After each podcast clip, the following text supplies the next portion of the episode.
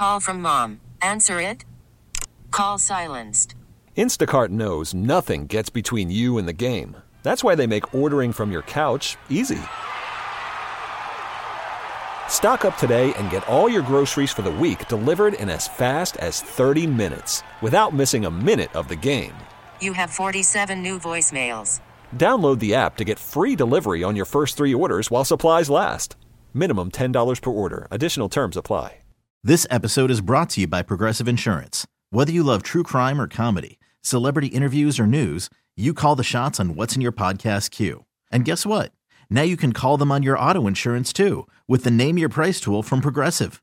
It works just the way it sounds. You tell Progressive how much you want to pay for car insurance, and they'll show you coverage options that fit your budget.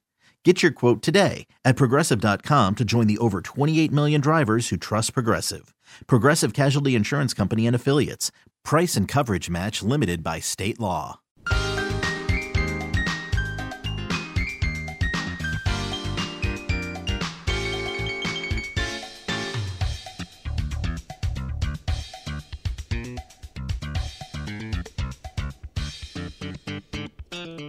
Hey, good afternoon. Welcome back to the program. Did you just join us? Where were you at 12:05? That's when we start. Every Saturday here, Food Wine and Fun for Years with Good Life Guy. My guest today has put together such an entertaining book. If you've ever looked at a Chinese menu and wondered just, you know, what's the history, mystery, and lore behind it, uh, Chinese menu, the history, myths, and legends behind your favorite food. It's uh, beautifully illustrated by my guest and has everything you can think of when it comes to chef specials. Grace, tell us a little bit about one of my favorites, Kung Pao chicken. Oh, that's one of my favorites too. Now, Kung Pao chicken is actually just an English transliteration of the Chinese word Gong Bao, and Gong Bao means palace guardian. Uh, that is kind of like, um, and it was an honorific that they gave a special person named Ding Bao, Zhen. Now, uh, Gong Bao is kind of like your highness, you know, or like uh, your honor or your majesty or something like that. So that's why it's called Gong Bao because the common person wouldn't call Ding Bao Zhen the like um, his name. They would call him Gong Bao. So the story goes that uh, Gong Ding Bao when he was a child, was saved by uh, a, a young boy who, who when he was uh, when they were swimming, and uh, he, but after he was saved by this young boy, he they he said to him, "I will always remember you. Don't, I will never forget you." And the boy was like, "Sure, sure, no problem." And uh, they both grew up, and he became the the the, the boy became a chef, and the boy that saved him became a chef, and Ding Bao Zhen became Gong Bao, the palace guardian.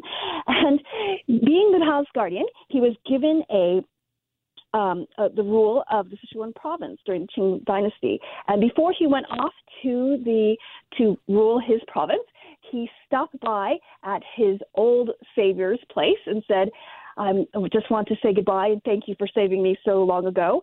And his old savior said, Well, you have to have something to eat, and served him some special chicken that he made just for him. Now, Ding Bao loved this chicken so much, they said, I can't be without this chicken. You must come with me. And so he brought this chef, who had saved him so many years ago as a boy, uh, to his palace in Sichuan province, and it became the special chicken that only he served, only that only that was given at his palace, and that's why it was called Gong Bao chicken, and later here in the United States, Kung Pao chicken.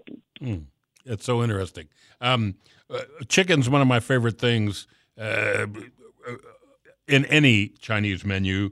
Uh, we won't talk about it because it's long and uh, I don't. I want to talk about mushu pork, but beggar's chicken. If I ever go, oh yes. If I ever get to a fancy restaurant, an Asian restaurant, maybe in San Francisco in Chinatown, I'm going to have to see if they do beggar's chicken. That's a great story. But yes, I, yeah.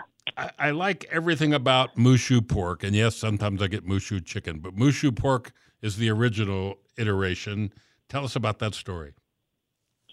Okay, so um, at the end of the Qing dynasty, um, the the I guess you know there's the palace was very very before the Qing dynasty was very very secluded. They never really um, de- uh, the people who worked at the palace, all the workers, the imperials, they never dealt with the common folk. They were very separated.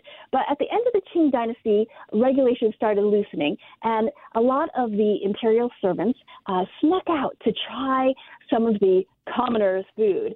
Uh, now, when they went to go ch- try the commoners' food, which they did enjoy, um, they were very horrified at some of the names the commoners gave their food.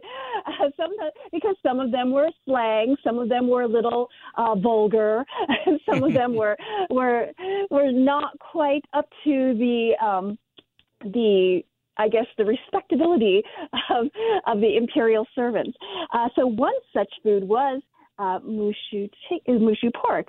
Um, we are not sure what it was called before they called it mushu pork, but it is known that when the palace servants went out to try, went out and were offered this, the first time they were offered it, they were repulsed by the name.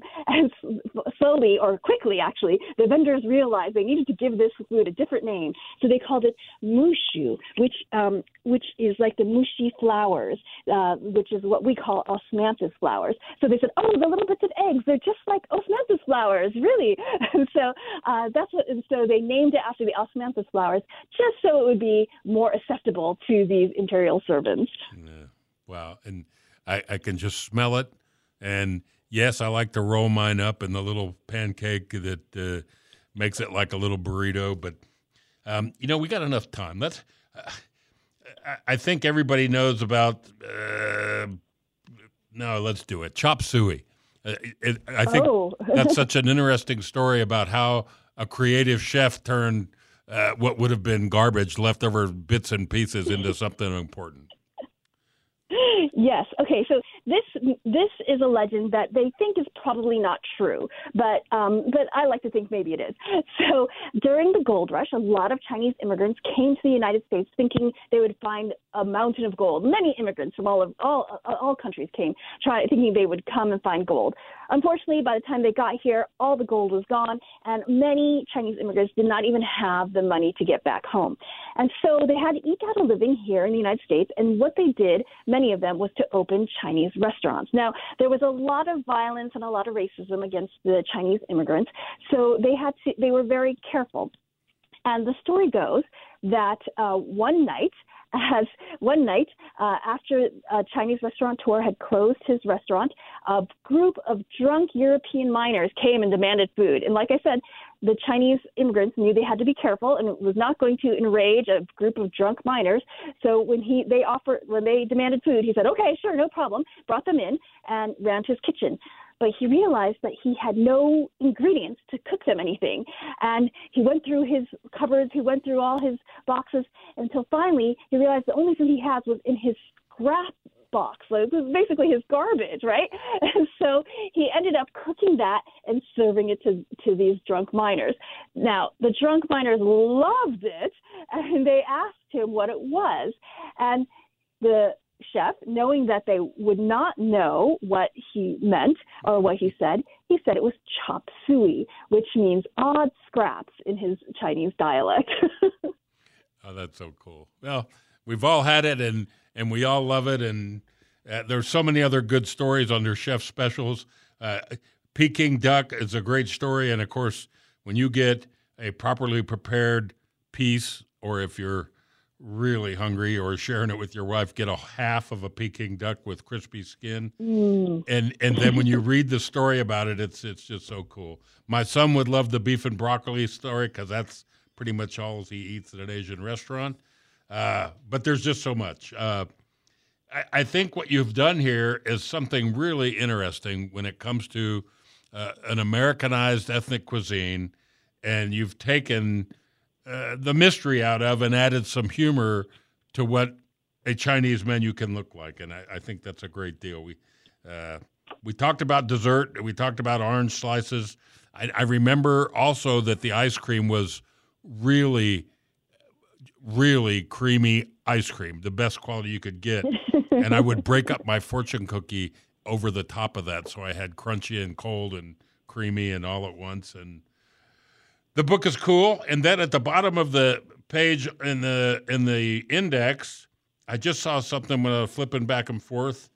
Uh, I said there was no, not really. It's not a recipe book, but uh, an author's notes section on page 256 it leads to on 260 my mother's scallion pancake recipe. Yes, there is one recipe. See, and and if you've ever made scallion pancakes or had them, you would think, oh, I don't know if I could make that. But looking at the recipe, it looks like anybody could do that. what a treat!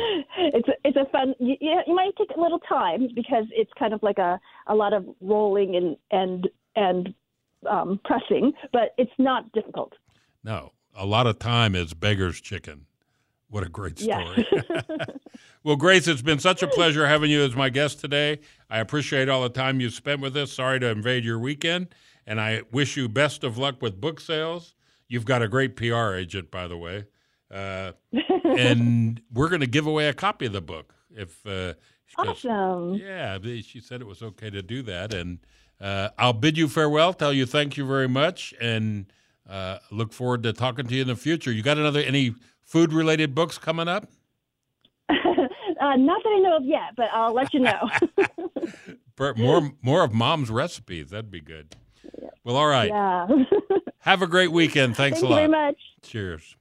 Okay, so uh, you want a copy of the book, and you do. It's called Chinese Menu: The History, Myths, Legends Behind Your Favorite Foods by my guest Grace Lin. Call now. You know the drill. 316 869 1330.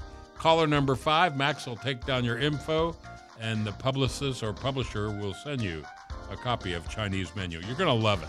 It's going to make you want to go to Great Wall or your favorite Asian food. Quick break, and we'll be back with the wine of the week. Don't run off.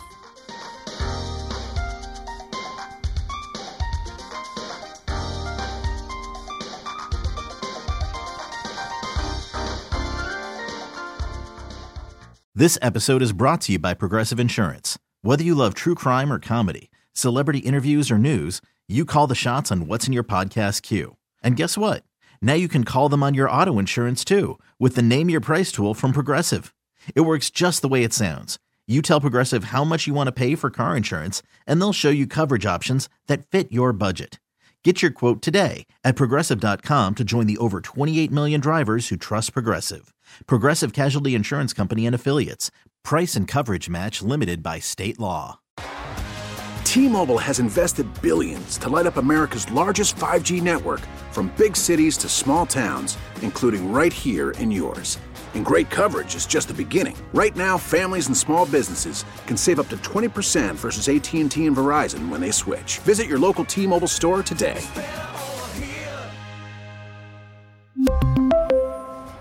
Plan savings with three lines of T Mobile Essentials versus comparable available plans. Plan features and taxes and fees may vary. Audacy is giving you a chance to win a trip to London to see Taylor Swift at the Eras Tour. It's Tay in the UK. Hey, it's Taylor. Just download the free Audacy app, log in and listen to a participating station for a minimum of 60 minutes to get your daily entry. And you could win a chance to fly off to London with three friends and see Taylor. I can't wait to see you at the Eras Tour in London. For more, go to audacy.com slash Taylor. Tay in the UK. on the Audacy app. Thanks to Republic Records. This is a national contest.